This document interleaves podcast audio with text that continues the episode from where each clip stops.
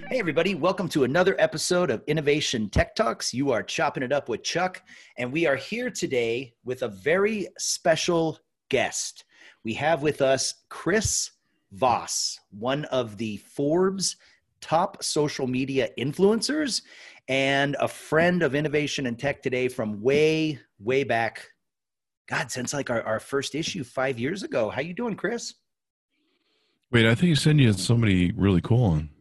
How have you been, man? Welcome to the Innovation Tech Today podcast. I'm doing good, man. It's good to see you.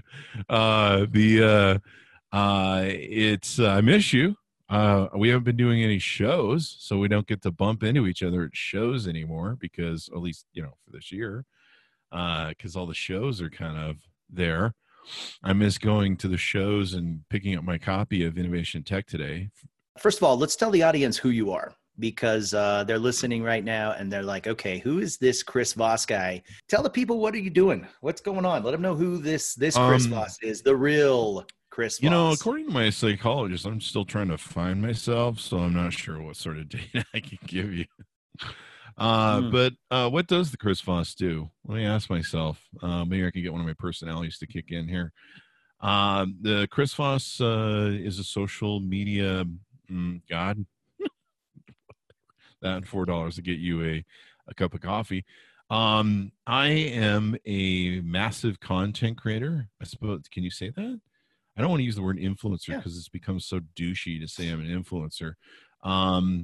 But basically, I produce a lot of content. I make a lot of noise on Twitter, Facebook, and LinkedIn. Combined, all my groups and everything that I manage and control, our audience is about 400,000 people. I've got a lot of accolades, like when you mentioned top 100, top 20, most retweeted, top 50, Forbes influencer. Yeah, there's all sorts of different accolades that I get every year. But really, I'm a person with an opinion. We have about 8 podcasts that we run on the cvpn.com or Chris Voss podcast, not Chris Voss podcast network.com. We have a Pop Biz podcast. We have the Chris Voss Show. We have the Resistance Radio, which is political. We have Startup Unicorn, which talks about tech startups that are either becoming unicorns or unicorns and how they got there. There's the Book Author podcast. There's so many of them I can't even remember anymore. The Chris Voss Show podcast is our flagship, our mothership, if you will. You know, it's got the hundreds of thousands of downloads, and I think we're almost to 500 episodes. It's been around for a billion years. Chris Voss Gaming podcast, Crypto Life podcast, Spatial Computing podcast, plug. And then I command a pretty good audience across several accounts on Twitter. Huge 135,000 commercial business group on LinkedIn that I built from zero. There's like 60,000 followers or something on LinkedIn.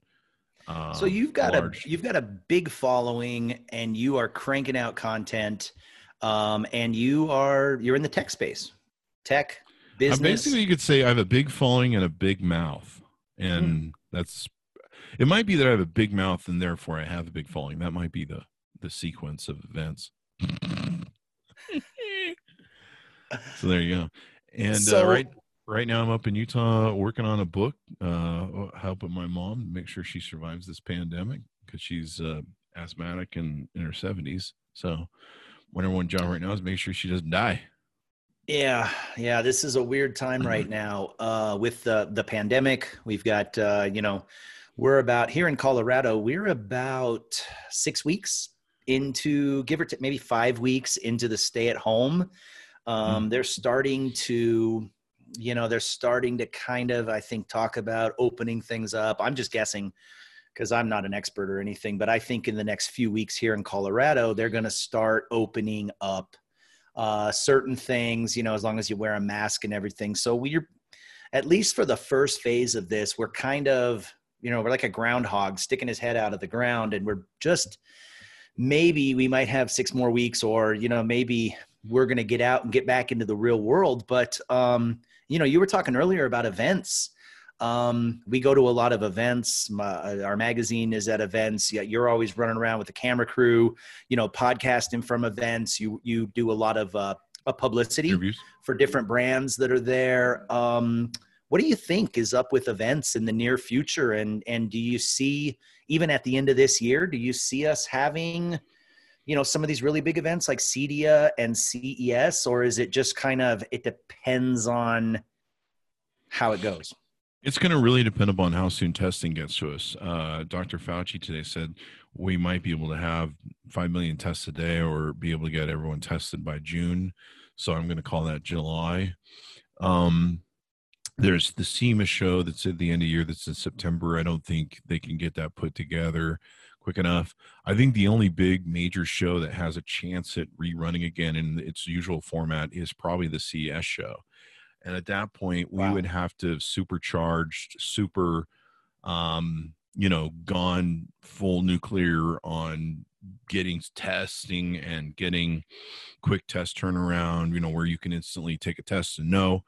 I think for masks, we're going to be wearing masks for the next 1 to 2 years. So just buckle up and seat in.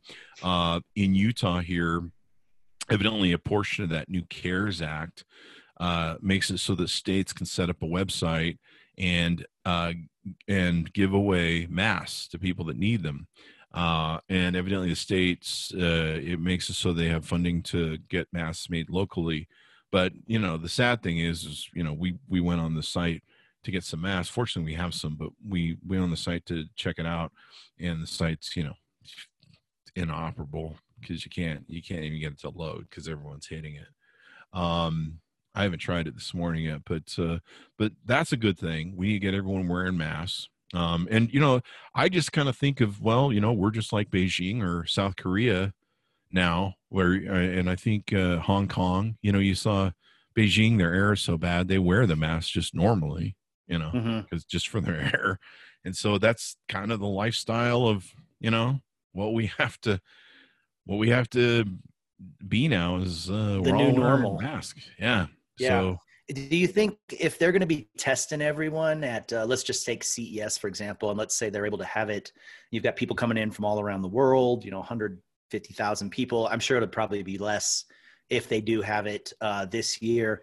Do you think that they'll have the, you know, the temperature scanners and they'll, you know, before people can even get in, masks and you may have to like get like a doctor's note. Getting in's probably going to be an epic nightmare. CES, we should probably talk to our good friend Gary, who runs CES, who's been on my show a few times. Has Gary been on your shows, Gary Shapiro? No, he's been in the magazine, not on the podcast.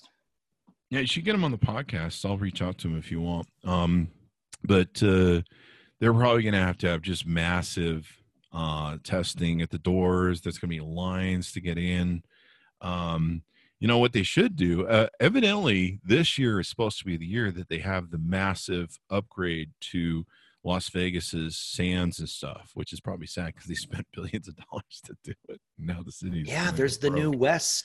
So they had North, Central, and South, and there's that new West Hall that's supposed to. And evidently, there's an underground too, from what I understand. I think it has something to do with Elon Musk thing, and so evidently there's going to be some underground transportation where you can zip around.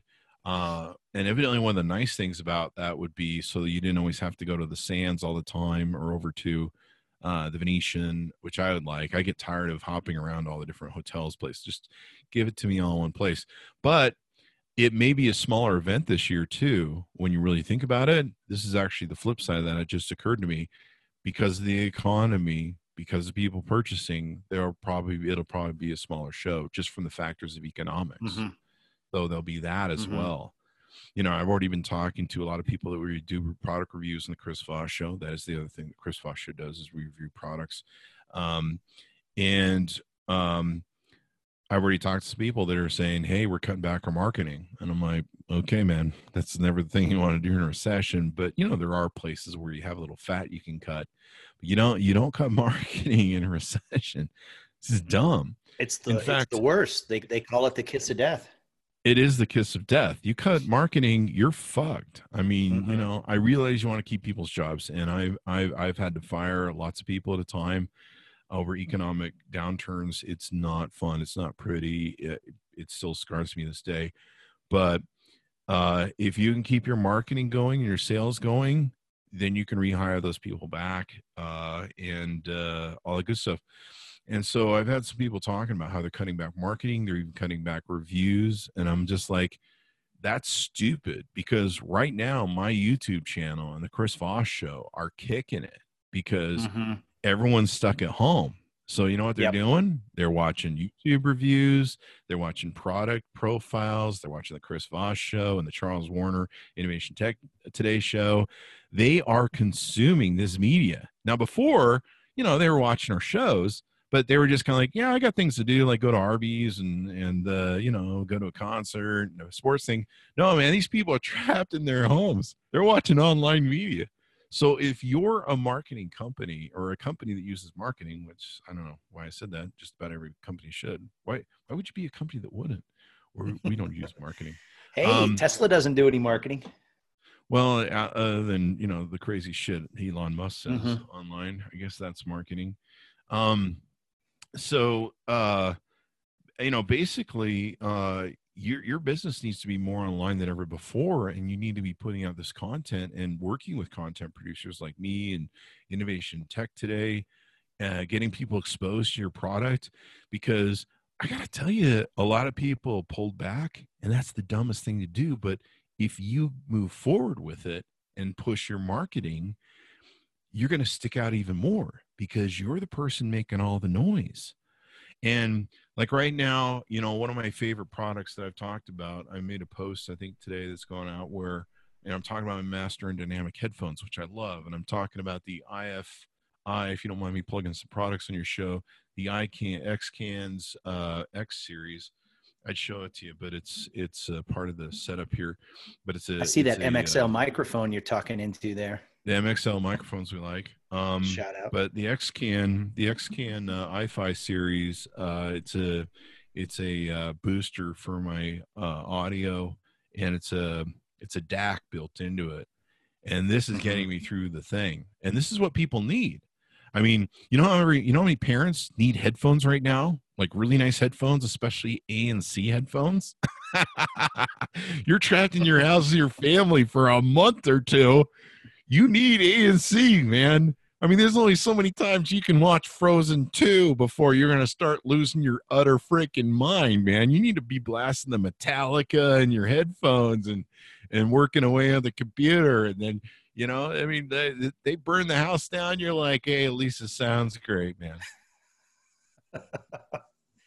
So what is, by the way, I also saw that, I mean, you're absolutely right.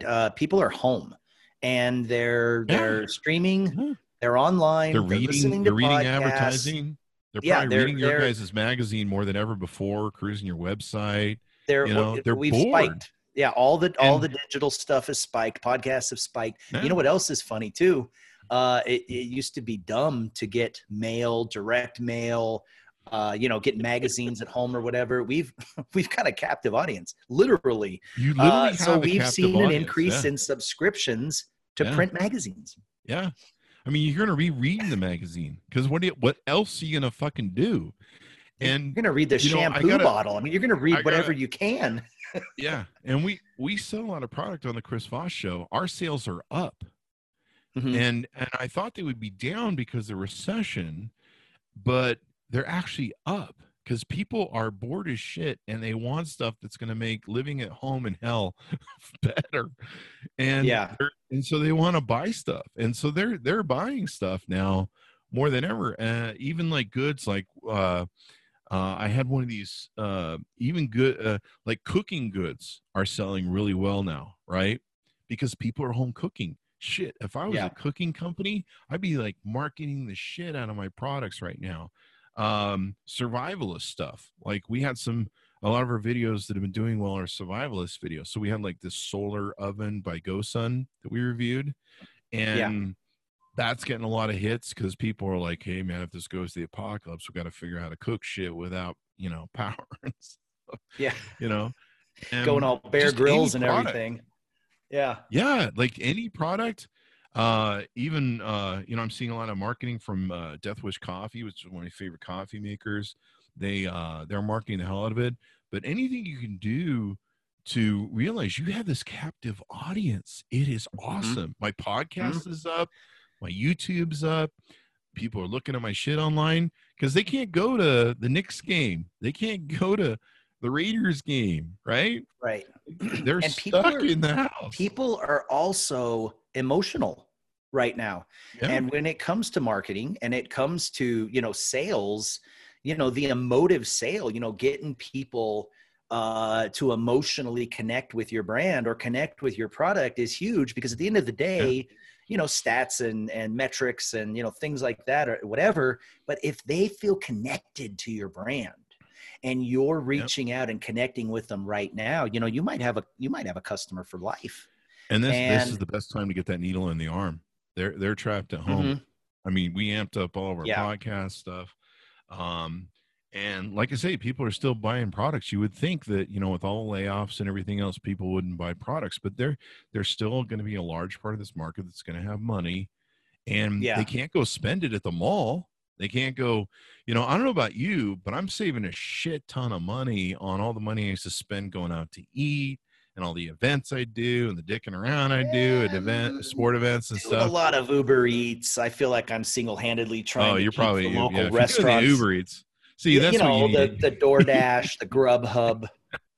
Well, that'll definitely your budget. You need to learn to cook there, Charles. Come on, man. Come on. We need some cooking classes and stuff like that for you. I am a phenomenal cook on the grill. All right. You put me on the grill and I'm a monster, but I got to have the ingredients, and going to the grocery store now is a giant pain in the ass. It's like going to a third world country. Everybody's got the masks. There's guards at the doors. You know, I'm coming in, like I'm giving them that look like I'm one of the good guys, you know, let me in here. Don't shoot. And don't shoot. It's a weird experience. So I try to just get my stuff, get out. But I think there's a lot more, you know, you were talking about businesses that are doing good. How about delivery?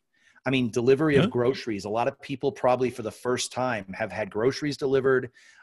We've gone over the food. You know, you can have through delivery almost anything to your house now. And I think all those services, delivery services, streaming, you know, at home content, movie theaters. What the hell are they going to do now? I think. Did you see the article on movie theaters? There was a big. They've got to be shaking in their boots. Oh, they're crapping their pants. There was a big blow up about this. I think this was in the news yesterday. There's a movie that got pushed to the internet release because of, you know, the virus, and it did 100 million. Was it the Trolls movie? I think so. It pulled like 100 million. It just on online sales, and the theaters now are shitting their bricks. And what you're because talking they get about, to Charles, cut out the movie houses get to cut out all that. Exactly. Middleman markup from the theaters. Now, here's why companies should be investing in this, Charles, because what you were saying leads into this is these people are going to be trapped at home for, let's say, 1 to 2 months. This is going to change the pattern. And even then, we're not going back to normal. You're going to have to wear masks. It's going to have to be weird. You don't want to be in groups anymore. We're not going to rock concerts anytime fucking soon. So what's going to happen after this is people are going to adapt, change their habits, and then when things become normal again, we're not going to flip back. They're going to get used to Uber Eats at home. They're going to get used to delivery of groceries. They're going to get used to this whole thing. You know, years ago, I think it was 1989, I saw the popcorn lady. I forget her name, but she did a series of books on the popcorn effect and stuff like this. And one of the things she said that I wish I believe more and listen to, but it stuck in my head because I was like, I don't know about all that. But one of the things she talked about is she says, what's going to happen with consumers? This is 1989.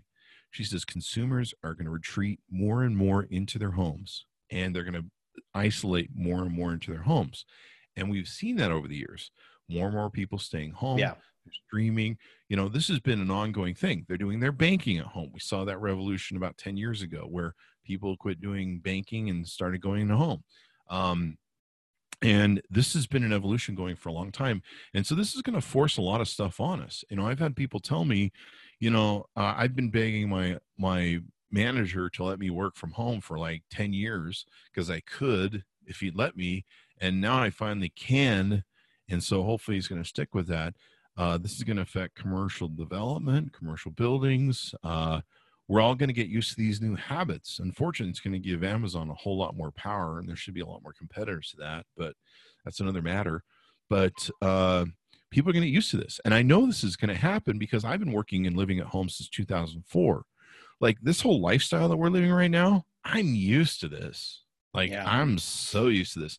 Like, I have to force myself to go out sometimes just to get some fresh air and go drive the car so the battery isn't dead, because I'm fine. And part of that comes from when I used to live in Vegas, when it, you know, when it's 110 degrees outside, you don't go out for 4 days at a time if you don't have to, because, you know, we're close to the sun during Vegas. So you just, during the summer, you just kind of vampirize, I call it. You just become a Vegas vampire and stay in your house. But I'm fine with that. I'm really comfortable with it. I work from home. You know, I do everything on the internet. So, and this is what it's teaching people. So I think a lot more employees aren't going to be coming back to the office. I mean, not only from layoffs, but also from using Zoom. I think a lot of lights are going to go on to companies and go, you know, we can save a lot of money not having a massive commercial building, not paying for all these, you know, the whole office expenditure, brick and mortar. We just have people work at home. We had a big office in Denver, Cherry Creek, you know, not big, but it was big enough. Our rent was, you know, it was almost $7,000 a month. Yeah, and Cherry Creek's there nice. for 4 years. Our lease ran up last April. And I remember, you know, throughout the day, I would see our people there with their headphones on, hunched over a computer typing, and they weren't talking to each other. And I was just thinking, this is $7,000 a month. We've got a break room. We've got a massage chair. I had TVs with, you know, we had the Roku in there. So you could, you know, we could do, and it was stupid to have that. And last April, we let the lease run out. Everybody thought we were dumb. Everybody's like, you're so stupid. You don't have an office. You can't invite clients or anything like that. And it turns out we were ready to roll when this work at order thing had happened. Yeah. You know, we already figured out about Zoom. We already figured out, you know, how to conduct business. And, you know, there were some months that we put up numbers as a company that were as good or better when we had an office and we had more people. So I think you're right. It is the new normal. I mean, look at real estate. And companies agents. Are going to have to, you know, why do they have an office? Yeah. Companies are going to have to go that way because of the recession too.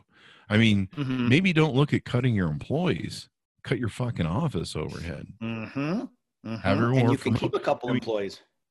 And see, here's the thing. Yeah, exactly. Here's sell your massage chair. Keep Betty, you know, ship your massage chair. Let Ralph stay and get rid of the massage chair.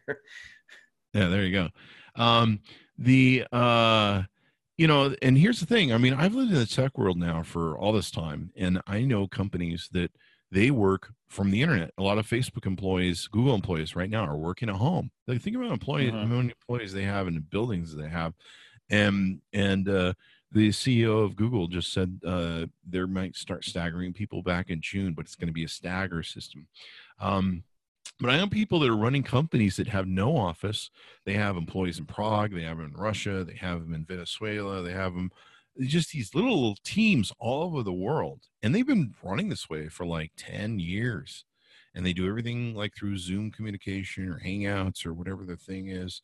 And so I think a lot of employees, if I was a smart employer, I cut the brick and mortar overhead and keep employees. I just do a trade-off on that. And you may have to squeeze out of a lease or whatever, or deal with that issue. But, you know, most leases, the penalty with they keep your deposit or something, charge you 2 months of cancellation. I've talked to a couple of people that have been let out of leases right now that they just said, hey, look, we can't do this. We don't have the people anymore. And they were surprisingly let out of the lease. You know, that's probably not going to be common, but it's going to happen more and more. I wouldn't want to be in commercial real estate, you know, owning it and leasing it right now. Yeah. So I think we're going to get hooked on this pattern. And when things do normalize, I saw Bank of America say the economy, their estimates for the economy recover are late 2022. So think about that. So you think that it's guaranteed we're going to have some kind of a recession? Guaranteed. We're already in a recession this morning. As of this morning, we recorded the first quarter GDP fall. If you have two GDP falls, you're in a recession. I think anyone can look at the employment numbers and know we're definitely in a recession. We don't need to wait for that movie to come out. Okay. But we're definitely gonna hit another GDP. So we are most definitely in a recession, especially with the indicators in oil and stuff. So why does the president? Mm-hmm. Why does the president fixate on the stock market, and then also the people do, because they go, well, you know, the stock market's where it was before. My 401k is where it was before. I'm okay. Well, the 401k doesn't, you know, I don't know about you, but it doesn't pay the bills every month. No. The other thing is the Wall Street has always loved layoffs of people. I mean, since the 1980s, when it became this sort of thing where it became more about making investors happy rather than making people happy that were employed. You know, I mean, you always see, you know, you'll hear GM lays off 40,000 people. Their stock went up 10 points a day. It's all about the investors. It's all about the rich people. And or they outsource the jobs, you know? Yeah, there might be some outsourcing right now. The biggest thing, of course, is going to be, this is going to be a world economic shitstorm. You're already seeing riots and meltdowns in Lebanon. This is going to be bad and ugly. This is going to be worse than 2008. This is going to be really fucking ugly. Wow. And you may see collapse of some governments. Lebanon's in serious fucking trouble right now. And you're going to see countries in Africa that are going to have problems, collapse, and interest. Africa is running into huge famine problems just from the attack of the environment. There are locusts down there. Like, they've been going through biblical shit in Africa. If you've been following up on that, they're having crops wiped out.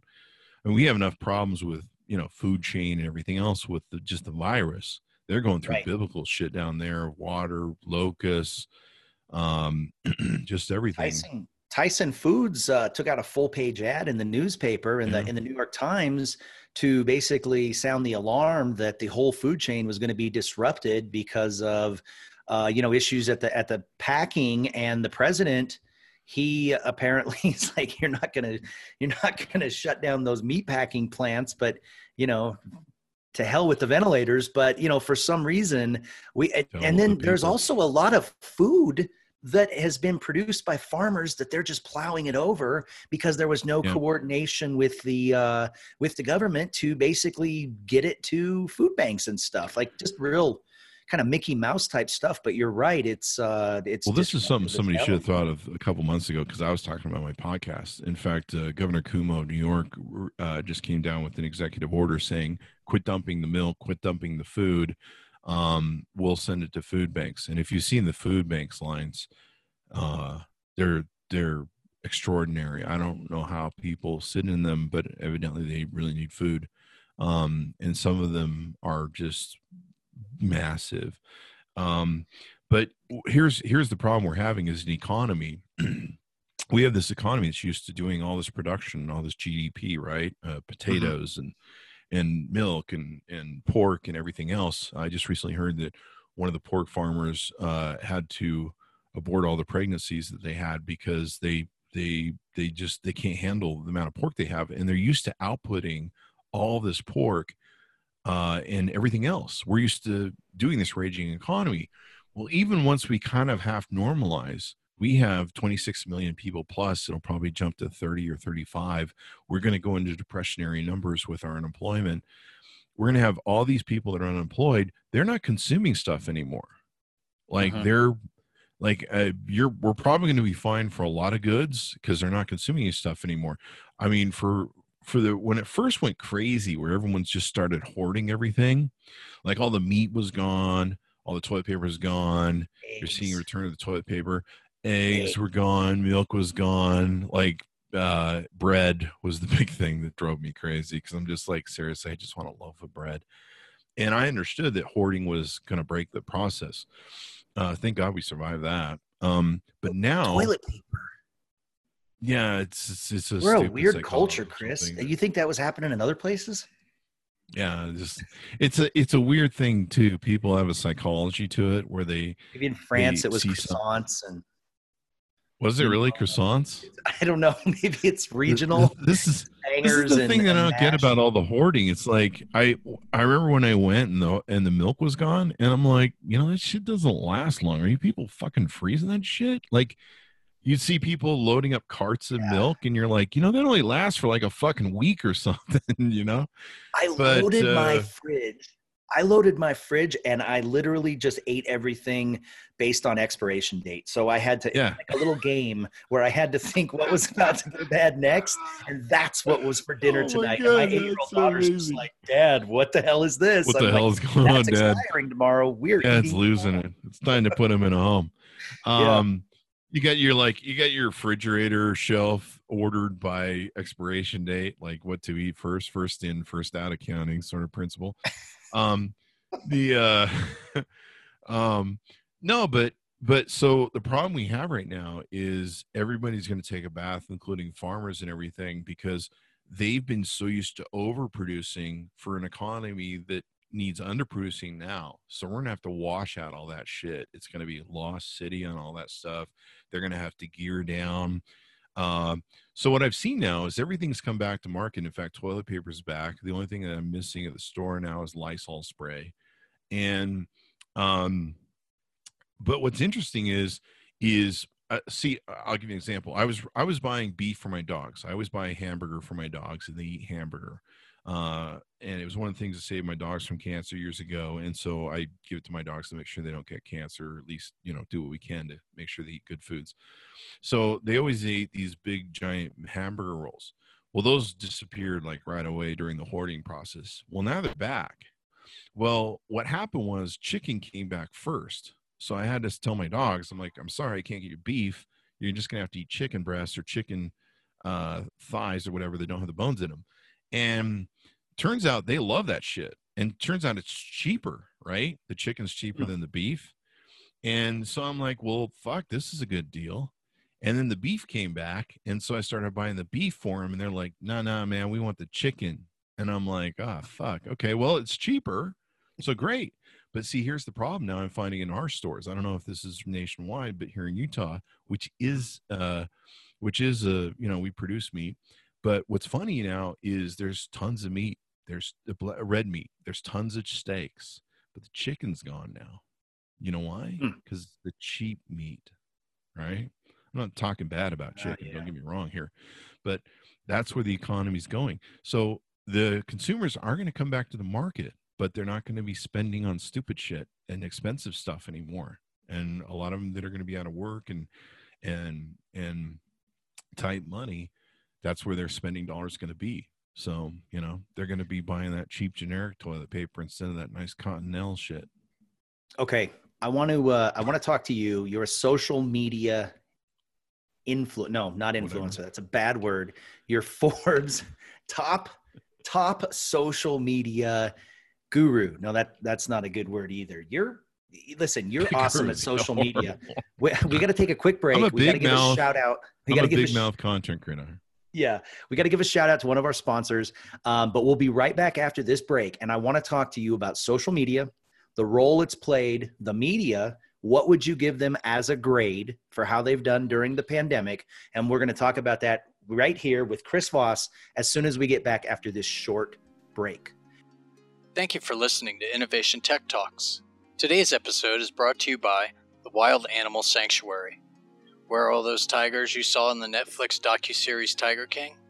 Well, 42 of them are currently residing at the Wild Animal Sanctuary in Keansburg, Colorado. Support them and the hundreds of other animals thriving in the sanctuary by visiting www.wildanimalsanctuary.org or text WILD to 80100. Again, www.wildanimalsanctuary.org or text WILD to 80100. Thank you. Hey, everybody. Welcome back to Innovation Tech Talks. You're chopping it up with Chuck, and we are here with Chris Voss, the Chris Voss, not the other Chris Voss. And we are going to talk now a little bit about social media. Chris, what is going on? Who's the big winners during this pandemic, and who are the big losers on social media? Well, the big loser is Facebook. We'll get to that in a moment. But actually, the report's out right now. Google, Facebook, all the online centers did really well. I think Facebook announced earnings today. Yeah. They did well. They're seeing, of course, more, what do they call them? DUAs, daily users active, or DAUs, daily active users. Everyone being locked in their home, they flooded the only social space they have access to, which is going to be Twitter, Facebook. Facebook did really well. In fact, their numbers, I was listening to this in the shower just before the show, their numbers were so huge of active users that 1 out of 2 people on the planet used Facebook in the last month. 1.7 something billion users. But basically, wow, the way their numbers worked was 1 out of 2 people on the planet Earth were on Facebook in the last month, or at least for a month. That's pretty scary powerful when you think about it. So Google's doing well. Spotify had a huge, huge month of signups and users.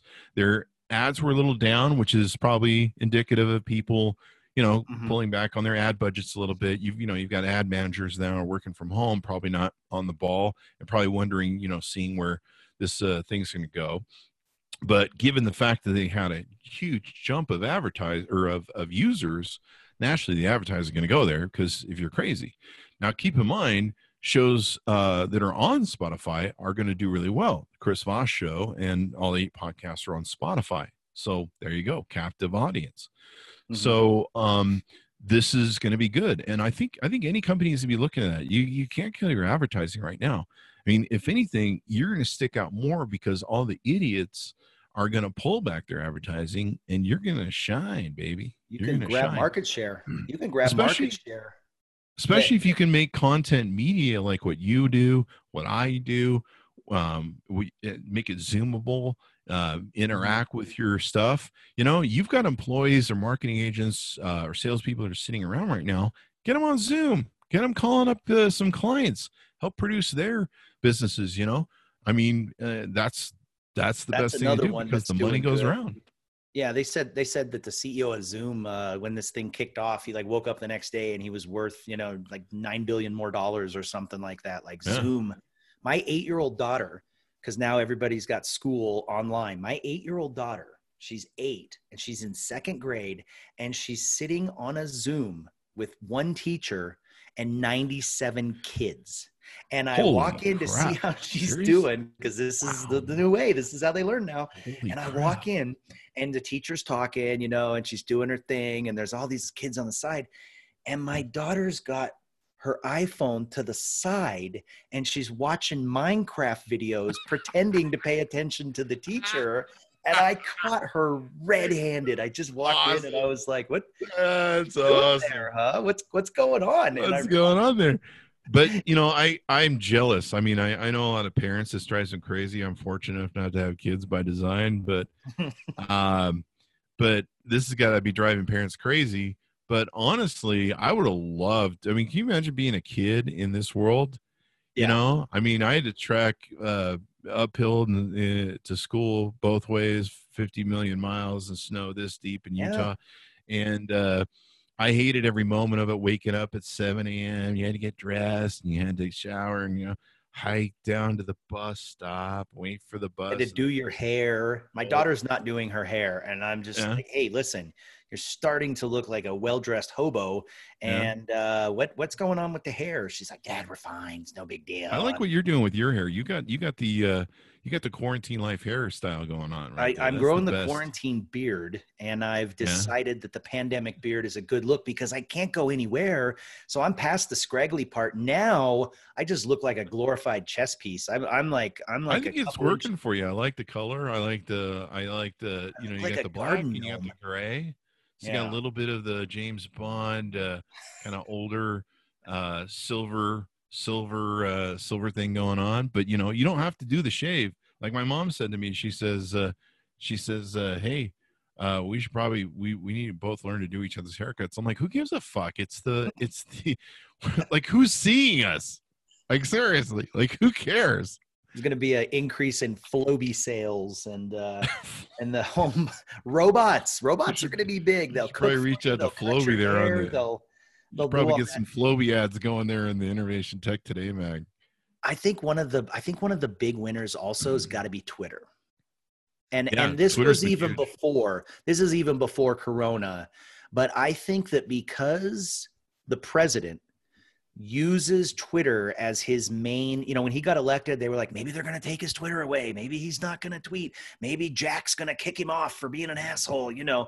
And instead, Twitter loves Trump. Oh, they love Trump. I mean, I don't know that Jack loves Trump. I don't want to put those words in his mouth, but Trump's I think good for business. Yeah, he's really good for Twitter business. I've been on there doing a lot of stuff, and people are on there raging, and which is good because they're educating, they're reading, they're learning about politics. You know, they got nothing better to do. They're trapped in their home, and if they're angry at the government, well, there you go. But I think Jack's policy is appropriate on there. You know, I mean, if anything, you know, when you read about bad presidents had issues like Nixon and shit, like no one knew Nixon had this sort of shit going on until, you know, you listen to tapes and then you went, right, holy shit, this one evil, vicious motherfucker. Yeah. And no one believed it. Like, you know, when James Dean was up there going, yeah, he's after Jewish groups and he's after blacks and he's got a enemies list. And everyone's like, yeah, he's got an axe to grind, buddy. But then when you heard the tapes, you heard Nixon swearing, which was like really shocking to Americans back then. They're like, holy shit, he talks like a truck driver, the president, you know, like no one knew that. And so, you know, that helped Nixon get reelected. That helped Nixon almost survive being impeached. But now, I mean, on one hand, yeah, it's hard to deal with. But on the other hand, I would kind of like to know, I mean, this is the great thing about social media. You can find out what shit shows we all are as human beings because we all just let it out online. I mean, God knows you've seen my Facebook posts. Yeah, you just got out of Facebook jail. I got to tell you, I like my social media. I've never been in Facebook or Twitter jail. Does that mean am I just being a bitch? Like I'm not doing it right because you're not exercising your free speech rights of, ranting and raging, and you need to start getting bent a bit more. Gotta get more vocal. I will say angry. This though, I'm gonna give Facebook props in one thing and one thing only.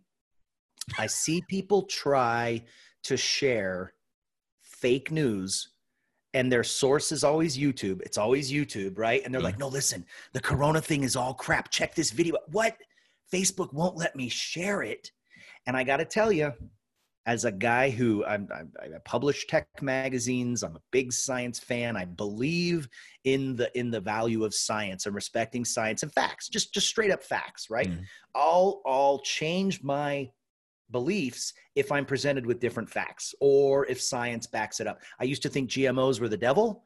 Neil deGrasse Tyson told me, we've been modifying organisms since the first farmers. It's not that big of a deal. Now I'm cool with GMOs. I changed my opinion when I was faced with different facts. I think the fact that Facebook is now, and I get it, people are like, you should share anything, you know, sunlight is the ultimate, you know, for bad ideas. I disagree. I think we have a bunch of stupid people in this country. I mean, there are people that are 50% of America is of below average intelligence. Let's be honest. That's a statistic fact. George Carlin. And I'm telling you right now, if you don't believe me, go and look and see if people actually tried to ingest bleach or tried to after Kansas the president twice, and that happened in I think maybe Jersey it's looking or Florida. Like this is something you could do. Yeah. Well, so I don't want to give Facebook credit for that because it was the attorney generals around the nation that leaned on them and forced them to do that. There were already investigation with 47 attorney generals, and it was the attorney generals who got them to stop that. Yeah. Yeah, I think they didn't want to do it just out of laziness, and also no, they don't want to do it because that's how Facebook makes money. Exactly. They make money causing problems, selling information. They don't care. The more strife, the more anger, the more emotion stuff they can do. The more they can manipulate you, the more you rage about whatever it is. They don't care because they just, you know, it's like what I used to do back in the day. I know exactly how Facebook thinks. Back in the day, we used to do these videos about which was better, the latest iPhone or the latest Samsung Galaxy, or, you know, whatever was competing with iPhone at the time, HTC and all that. And so I'd post these versus videos because I knew that was going to cause shit. Right. Yeah. And so I post these versus videos on YouTube, and my comments would be like World War III, man. And it would be all the iPhone people fighting all the Samsung people and the Android versus the iTunes. And it would just be full on nuclear war in my comment stream. This is pre Google Plus, when they nuked it. Google Plus missed all the fun. Well, they ruined everything. Ganatra, whatever, the idiot who ran it, forced everyone to get Google accounts. And when he did that, it destroyed YouTube for a while. But I would have people write me, and they'd be like, you know, there's like World War III going on in your YouTube comments. And I'm like, yeah, I know. And like, well, do you even care? I'm like, no, man, it's all money in the bank. Mm-hmm. It's all money. Mm-hmm. I just sit back and laugh. In fact, people would write me and be like, you're a fat blah, blah, blah, blah, blah, and F you, and you're ugly and stupid. And I'd just be like, and then I'd just prime him. I just, you know, jump in there every now and then. I'd be like, yeah, you're stupid too. And you know, then they're coming back. And so I see these people, they keep logging into the video. Well, every time they do that, YouTube racks up money. Mm-hmm. And sometimes I just tell people, I'm like, do you realize you paid me 2 cents to tell me how stupid I am today on my comments? Yeah. It's... And you just help my Google YouTube rank for this video go up, so it's going to make even more money. And so you're paying me to call me an idiot. Who's an idiot now? Is Twitter making money? You remember a few years ago, they said Twitter was on life support. They said, you know, before Trump got elected, I remember that they were talking that Twitter was going to go the way of the dodo bird. And I know, as a business owner, advertising for us was tough on Twitter because there were so many damn fake accounts. There were so many. I felt like advertising was a little easier to target on Facebook. I felt like Twitter was the Wild West, and they were having a hard time monetizing it. I think now, you know, with it being so legitimized, that's how the president communicates. I see Twitter quoted on the news all the time. Oh, this person tweeted this. Are they making money? Is Twitter reported it's according to Vox 2018. Actually, this is old news. I hate when they do this. Twitter reported its fourth straight profitable quarter on Thursday. This was in 2018. Okay. I imagine they've kept being profitable since. I don't know why Google does that. It's 2020. Why are you serving me the top of 2018 news? But yeah, Twitter purged a lot of fake accounts. Yeah. Some waves of remember the president complained, I go to bed at night, I got 50 million followers, I wake up, I got 42. What's good? It's the Democrats. It's like, no, they were fake. They knew that having all those fake accounts was bad for advertising and business, probably. Yeah. In fact, here's February 6, 2020, CNBC. Twitter shares soar, reporting strong user numbers and a miss on earnings, but I believe they're still profitable. Their revenue was their DUAs were up, monetizable DUAs. I guess that's what they've been focusing on. But yeah, they're doing fairly well. I think Trump has been good for them in the long term. I think you could write an article that Trump single-handedly saved Twitter. I would agree with you on that. I would definitely agree with you on that. I think he was a huge part of it. And of course, Russian bots, and you can give them some credit and everything else, and everybody that tries to use Twitter. Shout out to the Russian bots. Yeah. And, but no, I think more and more we're just going into a social media world. And I know a lot of companies resisted this. They're like, oh, we're not going to do Twitter. You know, recently what I've been seeing in the last year when I've been dealing with shows and stuff is, excuse me, we do a lot of promotions on Twitter and stuff. We drive a lot of traffic there because I have like a bunch of accounts, and I would notice that some of these companies that were doing shows and events and stuff, they weren't working their Twitter accounts. Same thing with Facebook pages accounts. They're just dead. Like I would have trouble finding the right people at a company, and I reach out to their Facebook fan page, and like crickets, no one answers. Like you can even, you know, you can tell when they pick up or when they see the thing, no one's even monitoring them. I'm like, holy shit, we're really like social media is kind of going down a little bit because everyone's making so much money. They're not really processing their online stuff. We've been sending emails to people to their websites to come on the Chris Voss Show podcast, and crickets, you know. And meanwhile, I got, you know, PR agents humping my leg to get people on my show. Yeah. And people just aren't monitoring it. They've just been making so much money. They're just like, hey, whatever. You know, I used to just lose it when I would go on to companies' accounts that were advertising with us and be like, you haven't used your Twitter account in like a year. Mm-hmm. Like, what are you doing? It's 2020. And they're like, hey, I'm making so much money. Dude, I left my Twitter account sometime after, I don't know, we killed Osama bin Laden or something like that, you know, right about that time. By the way, I found out about that on Twitter. I found out Michael Jackson died on Twitter first. You know, Twitter is pretty instant as far as those kinds of things. And I took a break from Twitter. Like, I was just like, this is stupid. I'm done. Nobody listens to me. Nobody answers me. I've got these followers, but they never say anything. I'm out. And I came back maybe, well, probably around the time that Trump got elected. I sort of, I don't know, I was just stupid. I wandered back in there. And so I'm back in there, but I agree with you. I think Twitter's resurged. What about LinkedIn? Do you think LinkedIn is doing good? LinkedIn's kind of doing good. I'm calling them out, trying to get their CEO's attention right now. They've been bungling the release of live video and just putting it out to people that don't care. Yeah. They've been hurting for bungling that for the thing. LinkedIn is really not done well under Facebook. It's a lot of stupid memes. It's almost becoming like a Twitter. I think what's going to happen though with the jobless, I remember what LinkedIn really became a powerhouse after the 2008 because everyone went there for jobs. Yeah. And so I think that's going to come back again.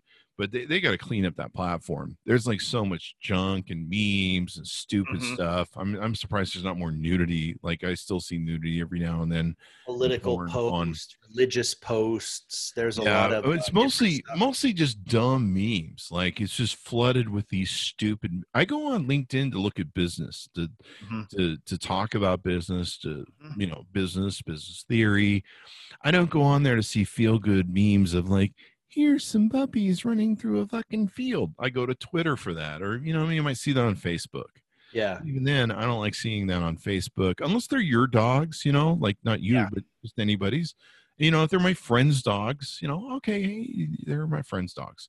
But you know, I don't want to see like these feel good, happy thoughts crap is great sometimes, but it's just that's what LinkedIn's become, and they released live video a year ago, and they've just been sparsing out to a few people at a time that number one aren't using it very well, and for some reason I've replied like 5 times, can't get it, and I'm working on a story right now where we're gonna blow them open because there are people that spend $100 a month. The company has spent $100 a month on LinkedIn to pay for the subscription, right? And you're like, wait, Twitter has had live video since what, 2015? Facebook has had live video since probably a year or two after that. You're a company that's owned by Microsoft, which, you know, their checks don't bounce probably. I don't know, I'm guessing. And you don't have live video on your platform yet? And I think what they've been trying to do, they're like really selective who gets this. And I think they're trying to make sure the site doesn't get polluted with, you know, people doing stupid stuff like Periscope. Garbage. But here's the problem.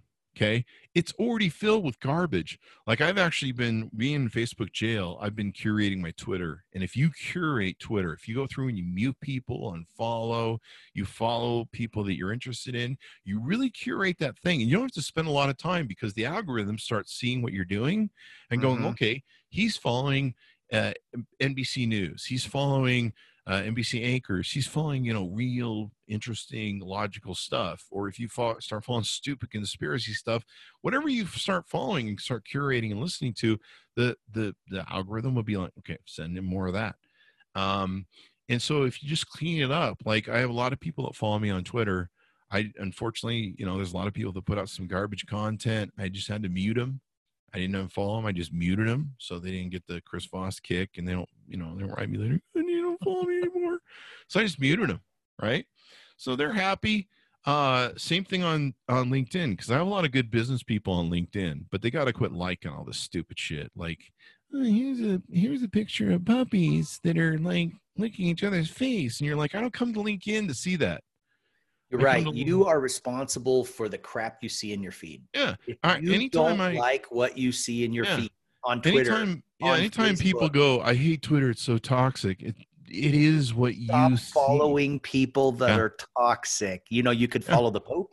The Pope's got a Twitter. He's pretty inspirational. Yeah, he's a nice guy. You know, he's got some good messages. You know, he's got that weird hat. But other than that, speaking of live videos, I have never seen more Instagram lives in my life than I have in the past. In fact, I was going to try Instagram live this. I'm just scrolling down and it's like, boom, live, boom. And they're like, it's like a video game. They're just popping off left and right. And I think people are home and they like that platform for. In fact, I was going to try and record YouTube or Instagram live, but I didn't want to sit here like this the whole time going, but I've got to get a mount too for the phone.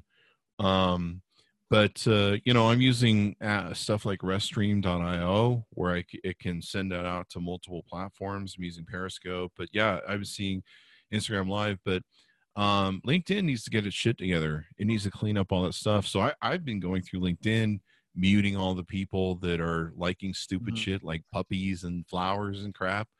And, you know, I mean, positivity and posts like that have a good place, but you know, I don't go to LinkedIn. There's an old analogy that I love that someone said, and this goes way back to 2009.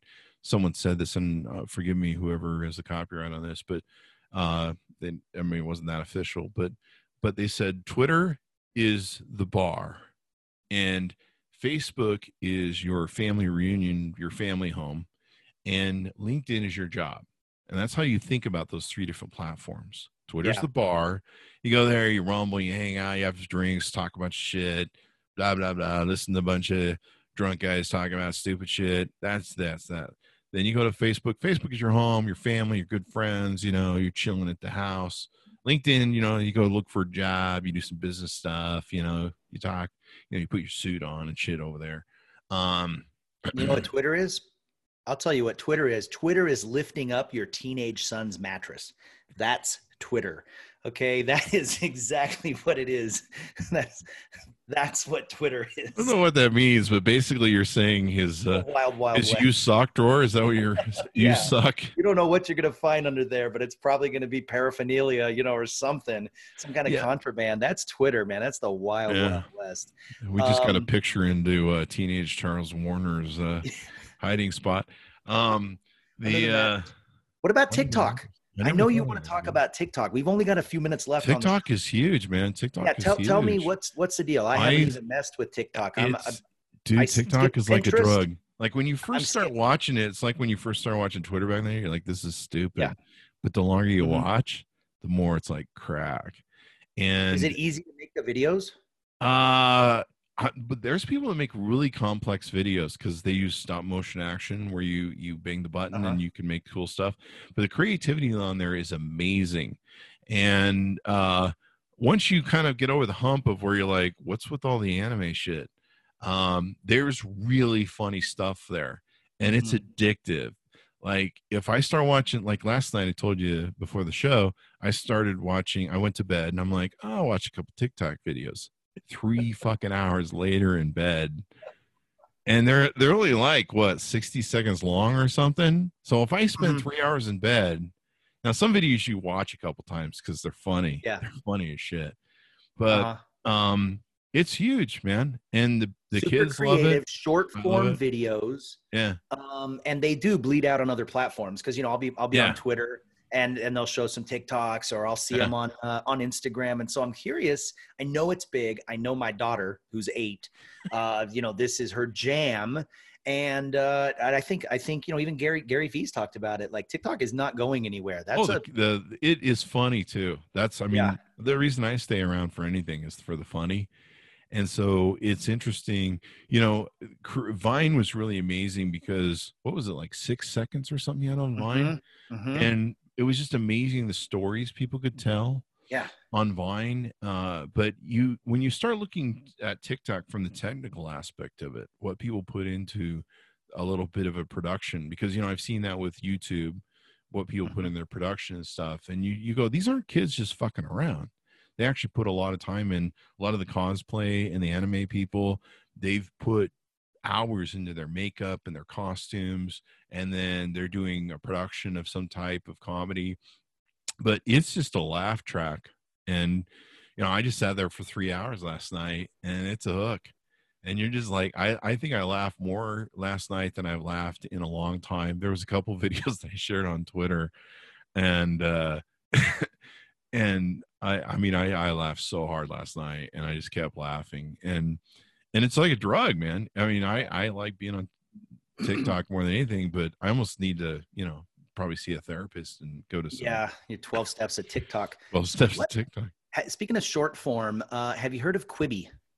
Quibi.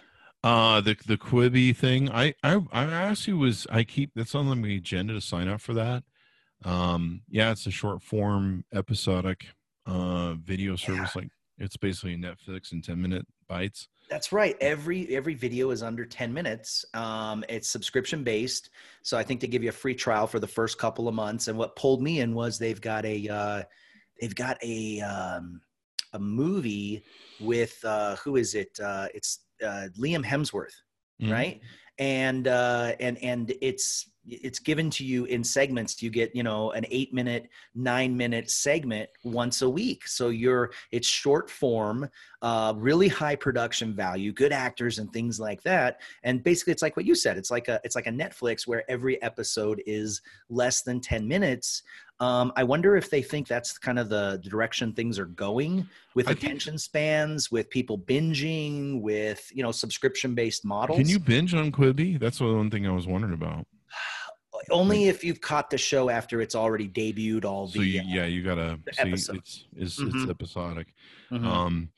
Because, you know, like, I mean, I still haven't finished The Irishman. I mean, 3 fucking hours, and I've got... Yeah. There's 2 other movies I got here that I really want to see, Parasite and the Quentin Tarantino movie that's somewhere around here, the California, or what was it, the Quentin Tarantino movie? Midsummer's Night in Hollywood? Yeah, Midsummer's Night in Hollywood. Once Upon a Night in Hollywood. Once Upon a Time in America or something, I don't know. I butcher that every time. So, I mean, this thing's 2 hours and 12 minutes, and I just sat and looked at that and went, oh, I'll get back to you. And then the Quentin Tarantino movie is like 3 hours or some fucking thing. And so, but here's the other problem. I'm going to try Quibi. I'm going to try it. But here's the problem I have. I'm an old school film buff, acting buff. I really like to have the characters develop and like to really get into the richness of the story and character development and stuff. And so I'm not sure if 10 minutes can get me bonered into it. But I don't know. There was, I mean, on Netflix, I mean, with House of Cards and stuff, I mean, you watch one episode and you're like, holy fuck, I got to get the next one. Well, you know what I like too, is they don't ask you. They're not like, hey, would you like to watch the next episode? They say, hey, would you like to watch the next episode? Then they just play it, which is freaking brilliant, because now all of a sudden you're like, what the heck? It's already playing. Yeah, it's 10 minutes. Now you're 3 or 4 hours into Ozark. And, it's like me on fucking TikTok. You're just like, I just flicked the next one. It's just another 60 seconds. And then fucking 3 hours goes by, dude. Like, you couldn't even sleep. Like, finally I had to go put down the fucking phone and go to sleep, man. Yeah. Seriously. It's 4 a.m. You got to sleep. Quit watching TikTok. I had to look it up, but cell phone elbow is a real thing. Like tennis elbow, cell phone elbow. Like, I'll have that in the bed. I'll have to keep doing this popping thing, and you'll hear my tennis elbow pop. And then, you know, I'll be laying there and the thing, I'm watching. But it's funny. I mean, I never laughed. Last night I was laughing so hard.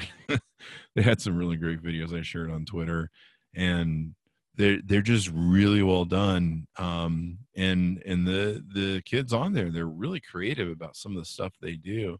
Yeah, and it's really funny. And I think it's the perfect time format. I mean, Vine was a little tight on its time format, but people told great stories in the time they had on thing, and these kids are just really good at creativity. It's weird that parents tell kids, get off your screens, get off your screens. Where do you think they're going to be working? Oh yeah. Where do you think their jobs are going to be? Where do you think they're going to be consuming? I mean, it's just, it's and now they've got more goddamn time than ever. They're all home. So yeah, it's like my parents, they were like, you don't play video games. You're never going to get paid to do that. And they're esports is kicking it. You know, they're doing great. Yeah. Esports is going to be huge. In fact, esports is probably going to be even huger, right? Because I mean, you can't go watch the NFL games anymore, right? So what are you going to watch? You're going to watch esports, you know? I have little nephews, and all they do is watch on Twitch. They watch gamers. They watch people play Fortnite. Like this is the thing these kids consume. They don't watch TV. They're not flipping around on Nickelodeon or anything like that. Yeah. They're on YouTube and they are on Twitch and they are jamming. My 8-year-old daughter's watching videos on how to make slime. She's watching Minecraft. You know what I mean? It's the craziest thing ever, but that's where they are. You kind of have to. Like I play some video games that are so complex and you got to do the right build for the right raid. And so you've got to go watch the videos so you can be like, okay, so this guy put it, they're like instructional now. And you're like, and these video games are so complex and so detailed now that you know, even I like, okay, how do we do this? And what's the build we got to do in the raid? And you're like, okay. And then you're like, oh, so we use that weapon and the thing and the, okay. All right. So I'll do that too. And so video games is going to be even more huger. I mean, that's basically all I've been doing for the last month, really. Yeah. It's crazy how everything has changed. And you know what, man, they're giving me the hook right now. I could talk to you all day. But we're about out of time for this episode of Innovation Tech Talks. Tell our audience, you've already plugged all of your shows and all of your sponsors and everything like that. But tell our people how they can find you, how they can get a hold of you, and go ahead right now. You can go to thechrisvossshow.com. You can also go to chrisvosspodcastnetwork.com, thecvpn.com. You can see all the podcasts there. You can subscribe. If you want to come on the show, let us know. And then you can find me on Twitter at pretty much anywhere in the world at Chris Voss, except for chrisvoss.com and chrisvoss.net, you know, Chris Voss Twitter, Facebook, LinkedIn, all that good stuff. And I'm always hanging out with Charles, so you can always find me probably somewhere in his vicinity. Maybe in the future at an event again. Maybe when there will come a day, my friend, might be able to find us at CES or Cedia or Dent or, you know, one of these. I don't know about Dent, but the I'm not sure if Dent's going to survive this layoff. But but